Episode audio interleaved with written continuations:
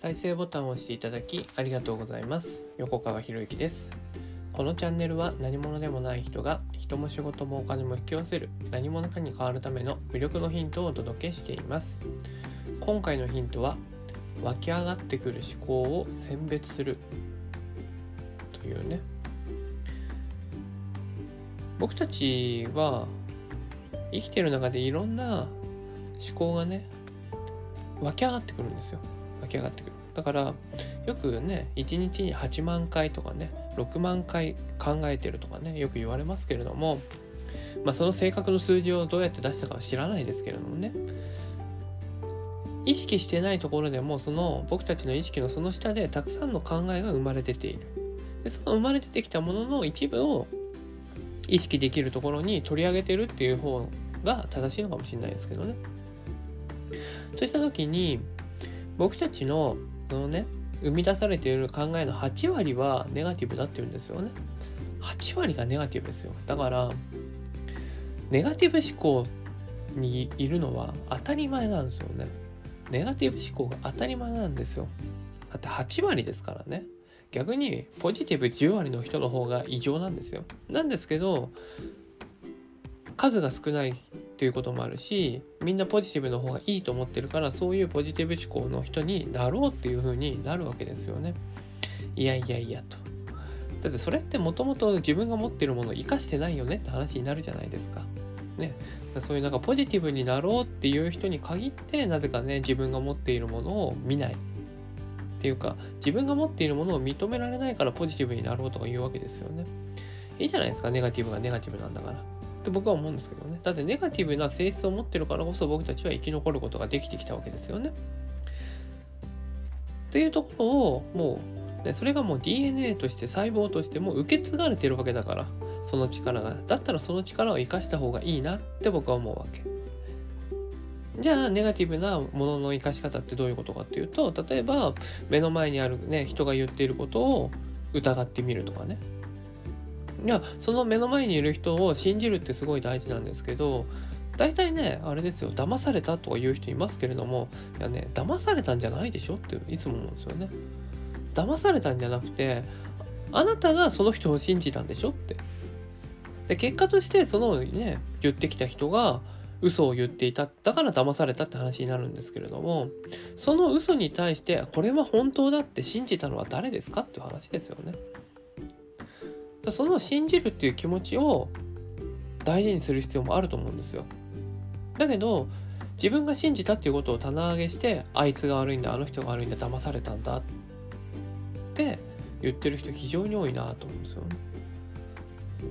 信じたの後にね、その信じたことがそのまま実現されたら信じたってなる。でもね、気をつけなきゃいけないのは、詐欺師は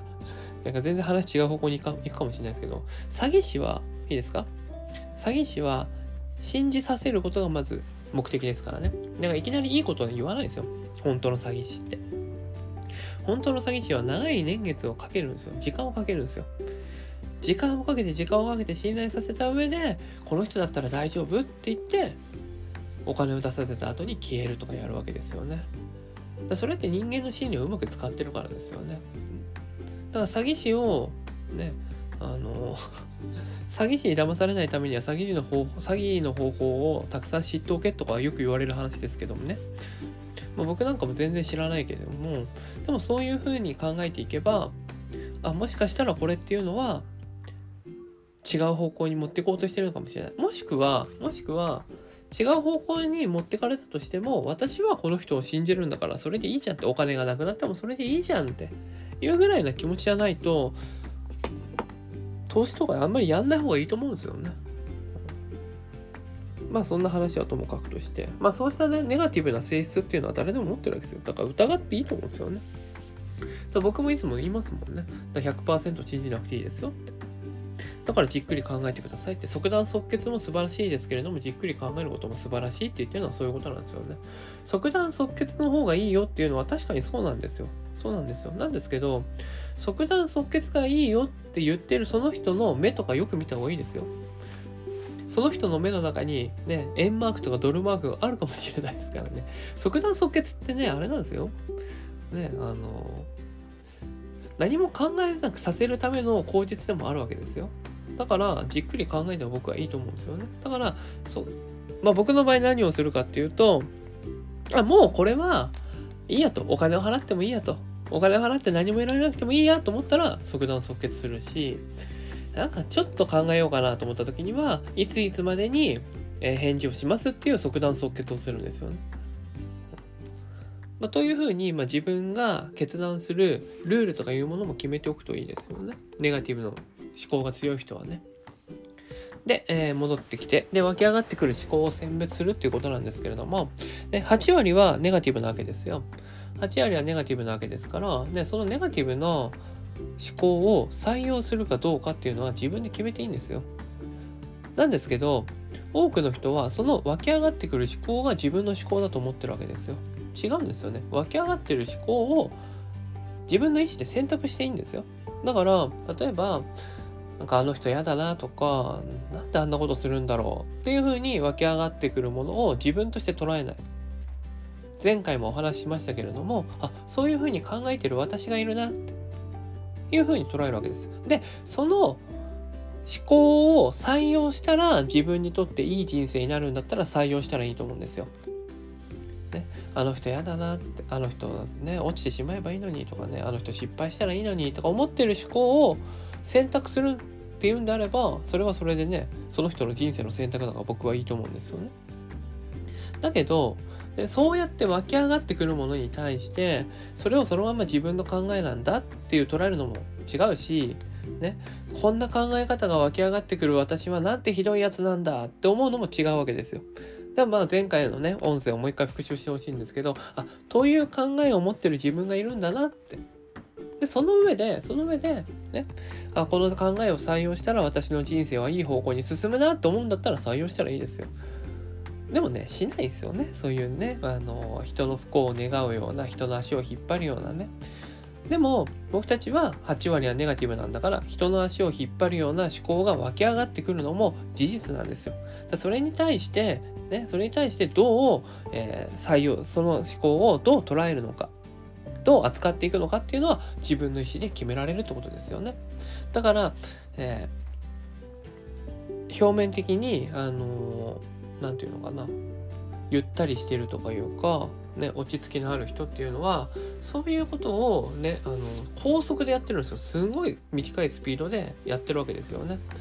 でそれが無意識の、え、選択の思考の習慣になっているからだからいい選択っていうものができるね。たとえ相手が、え、自分に対して怒りをね、えー、湧き起こさせてくるようなことを言ってきたとしても一瞬はその怒りを感じてるんですよ。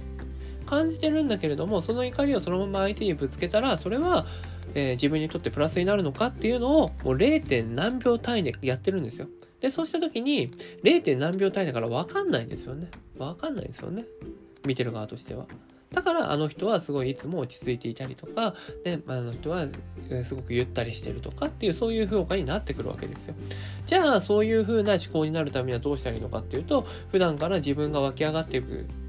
自分に湧き上がってくる思考っていうのがどんな思考なのかっていうのをね、まずは区別できるかっていうとこですよね。湧き上がってくる思考なのか、本当に自分がそう思ってる思考なのかっていうね。まあやり方としてはまずね全部の思考は湧き上がってきてくるんですよって湧き上がってくるんですよってでその上で湧き上がってきた思考に対して自分がどう捉えるのかっていう風にやってった方が楽かなって僕はそうやってやってきてるんでねだいろんな嫉妬の、ね、人間ですからね嫉妬するとか当たり前なんですよ。でその嫉妬するっていう気は嫉妬してる。私は今嫉妬してるなって客観的に見れれば嫉妬してないんですよその瞬間って。そういうふうに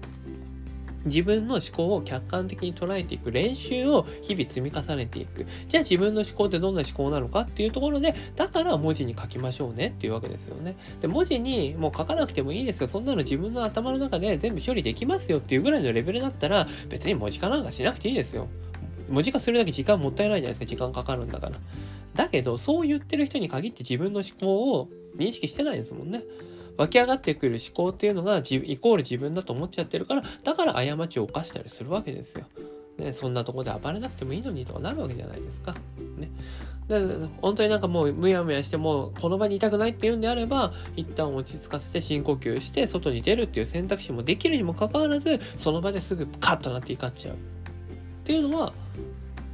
思考の選別ができてない証拠ですよねっていうことですよね。ということでまあまあもちろんねあの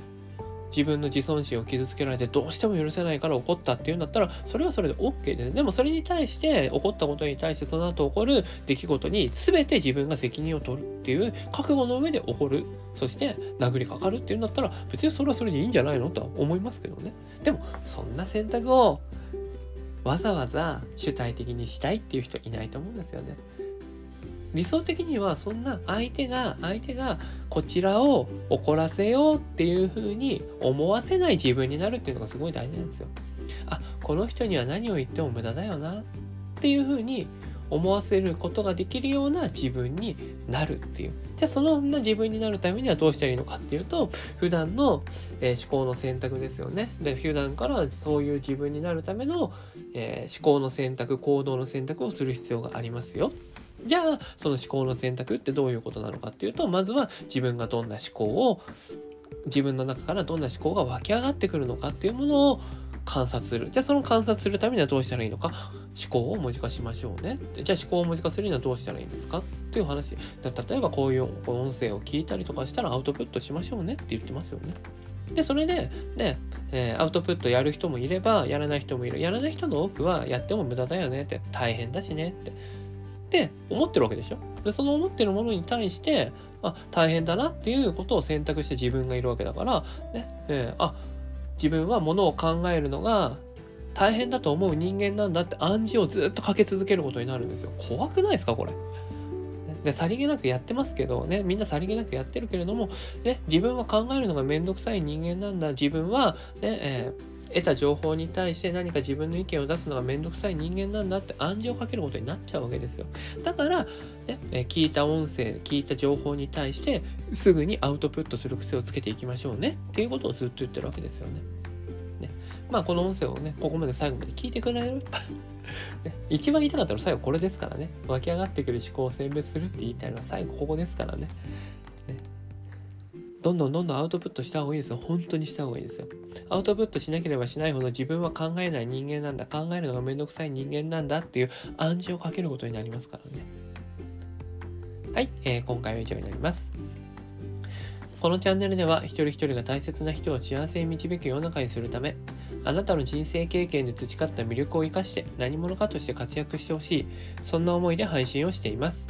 このチャンネルの音声を隠さず聞いていただくと魅力ある人たちの考え方や立ち居振る舞いが分かり人も仕事もお金も引き寄せる何者かに変わっていくことができます。ぜひチャンネルフォローやお友達へのシェアをしていただいて一緒に何者かになることを実現できたら嬉しいです。魅力のヒント今回は以上になります。最後までお聴きいただきありがとうございました。また次回お会いします。横川博之でした。